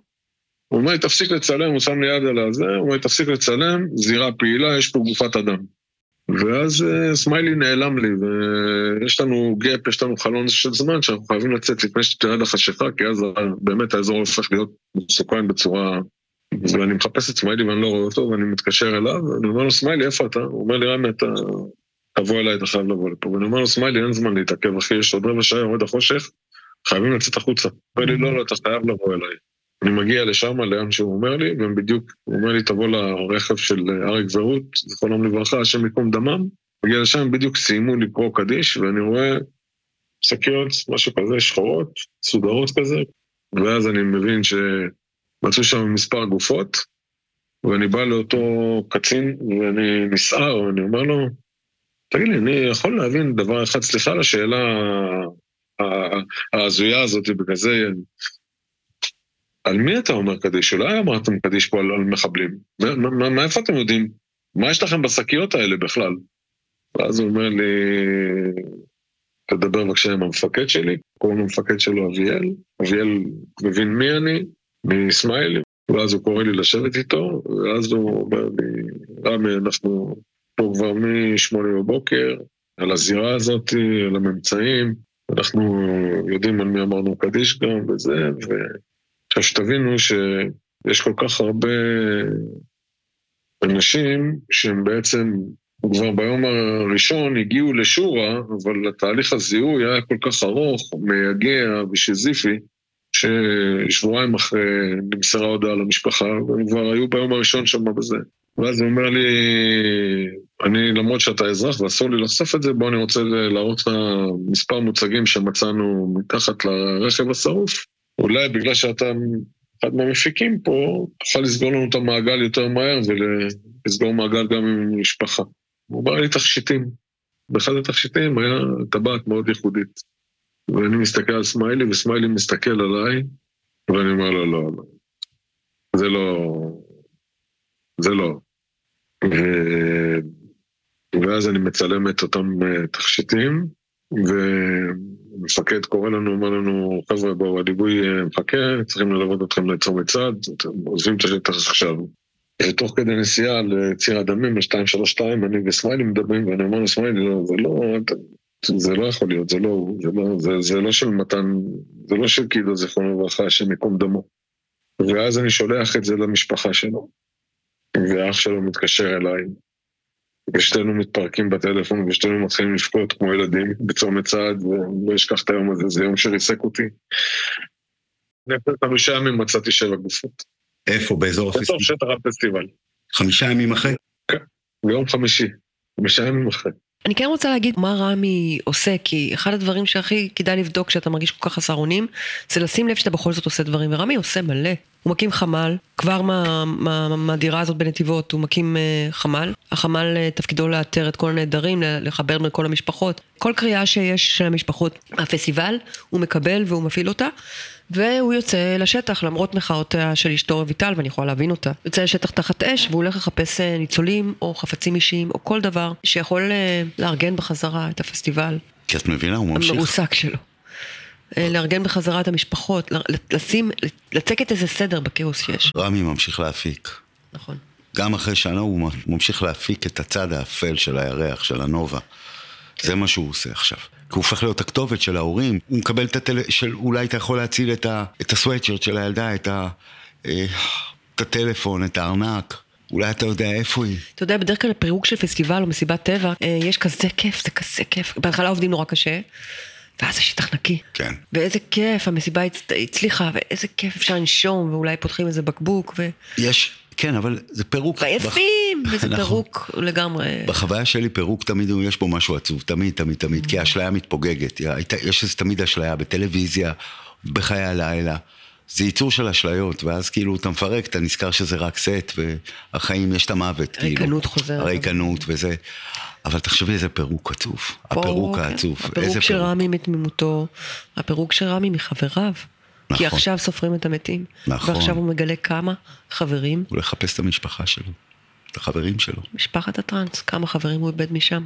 חלקם דמויות שלמדנו כולנו להכיר בחודשים האחרונים דרך מסכי הטלוויזיה, היינו מספר לנו עליהם. אני יותר מרוכז אה, באנשים שגם אה, היה לי אליהם קשר אישי ביומיום, עבדו איתי, כמו אביב אליהו, אה, זיכרונו לברכה, השם ייקום דמו, מנבט האירוע. הוא היה מנהל המערך האבטחה האזרחי של האירוע. תוך כדי לחימה אה, הוא נורא, הוא נרצח. אה, שי שלו, סיפור אה, הירצחו של שי שלו הוא מטורף, הוא דחף את אשתו לרכב, ואיכשהו הוא הכניס אותה, דחף אותה לרכב, הגיע מחבל, ונתן לו שתי כדורים בראש, מול, מול העיניים שלה, והנהג נתן גז ופשוט ברח. אילן אברהם, זיכרונו לברכה, השם ייקום דמו, הוא היה סמל במסיבות. אילן אה, נלכד, רצו שהוא יעשה מבצע הקש בדלת. הוא, הם, אה, הם הצליחו לברוח, הם נכנסו למיגונית שם, ואז מחבלים הגיעו, תפסו אותם. אשתו וחברה שלה ועוד אה, חברה שלה הצליחו להימלט, ואז כוח שהגיע ונלחם במחבלים חילץ אותם. אילן ועוד בחור נלקחו לעשות מבצע הקש בדלת, וככה אנחנו יודעים שאילן נרצח בעצם, אותו העדות של אותו בחור שנמלט, אז הם אמרו לאילן לדפוק בדלת ולצעוק ש- שהיהודים יצאו מהזה, והוא אמר להם מה פתאום לא עושה את זה, ואז הוא קיבל שתי יריות בראש, באותו רגע הם הרגו אותו. הדמות של אילן זה דמות שאנחנו מכירים כבר. כל מי שראה חדשות או סרטונים, בטח זוכר את, ה, את הגבר עם הרסטות, עם השיער הזה, נכון? אה, ג'ינג'י כזה, חמוד, מגן על אשתו ועל חברה שלה, ובעצם נותן להם להתחבא ומסגיר את עצמו לחמאס, הם ברחו לאחד היישובים, וזה קורה שם בבודקה, במחסום, באיזה מיגונית כזאת, אה, והן נכנסות לתוך הבגאז', וזה היה הוא מקריב את עצמו בעצם, הוא מושך את האש אליו. מהדמויות ה- המוכרות ביותר ב... מושך את האש עליו, עכשיו אנחנו מגלים שהוא לא רק מגן על אשתו, הוא מגן. הוא לא מסכים לעשות את הקש בדלת. ועכשיו גילינו לאן הם לקחו אותו לפני שהם הוציאו אותו להורג. בני אלף. אבל הכי הכי הכי בני אלף, אנחנו חוזרים עכשיו להתחלה של ה... נכון, לפרק, תחילת הפרק. ל Dancing Queen, רות, רות פרץ, מלכת האשליות, מלכת ה... שהצליחה לרקוד. בזכות אבא שלה, כמו הציפור. בחיים יפה, בחיים. יפים. הציפור של השבט. שאבא שלה פשוט אה, נתן לה רגליים באיזשהו מקום, נתן לה תעופה. והיא הייתה מחוללת ומעופפת ומסתחררת עם הכיסא גלגלים שלה, לבושה בבגדי טראנס. ילדה בת 16 שבעצם אה, יש לה גם נכות שכלית כלשהי, כלומר היא בעצם ילדונת בפנים.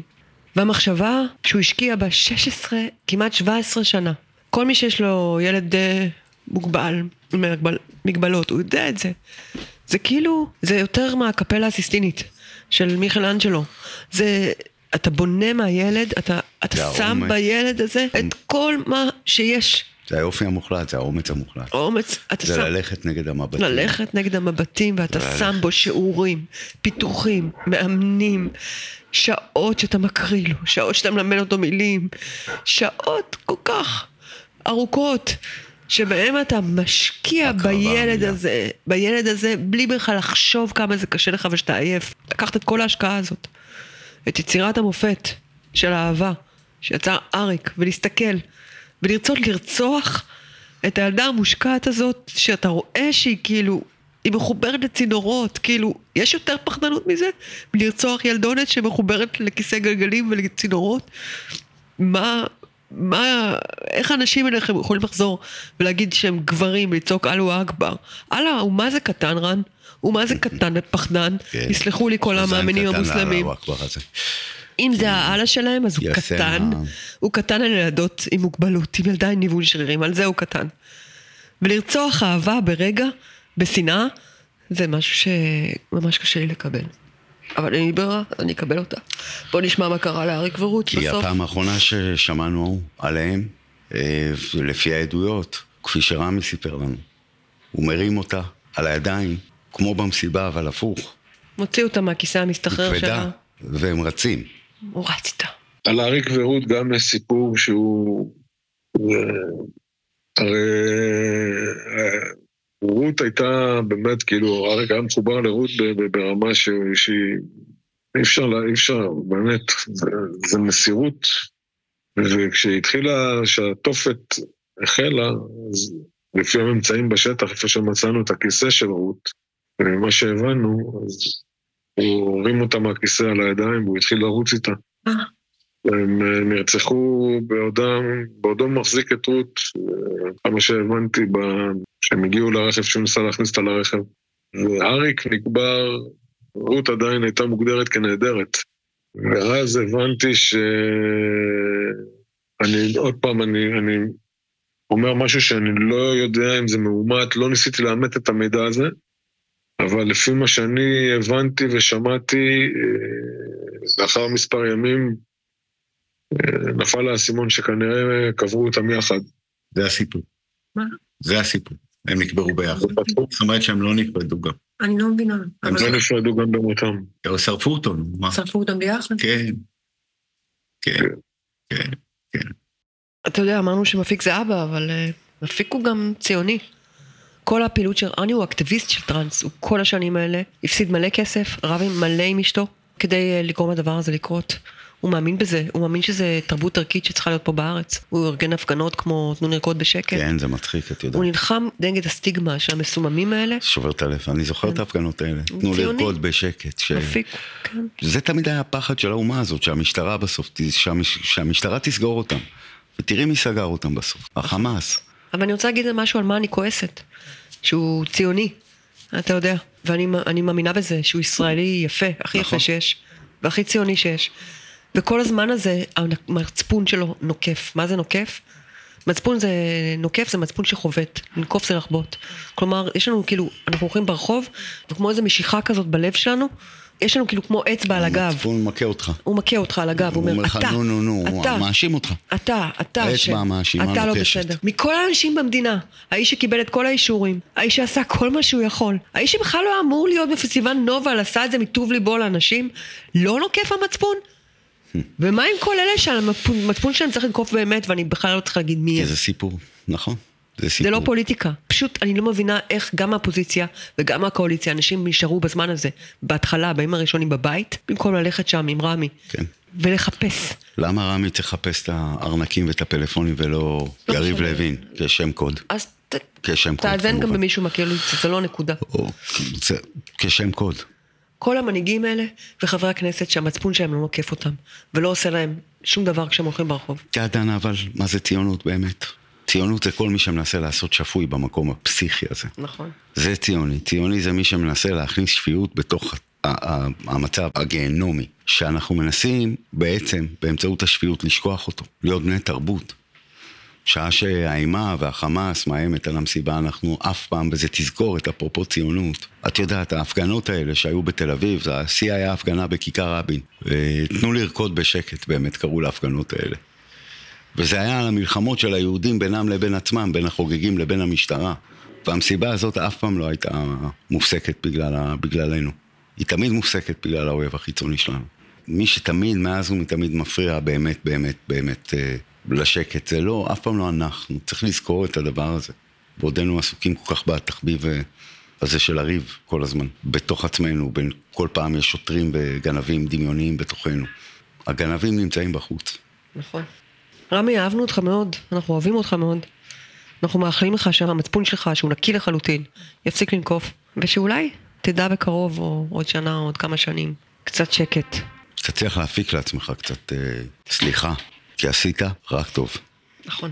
אתה יודע, התחלנו את השיחה לפני שעתיים כבר, ויותר אפילו, ודיברנו על גיל 35 שלך, שבו רמי משנה זהות בעצם.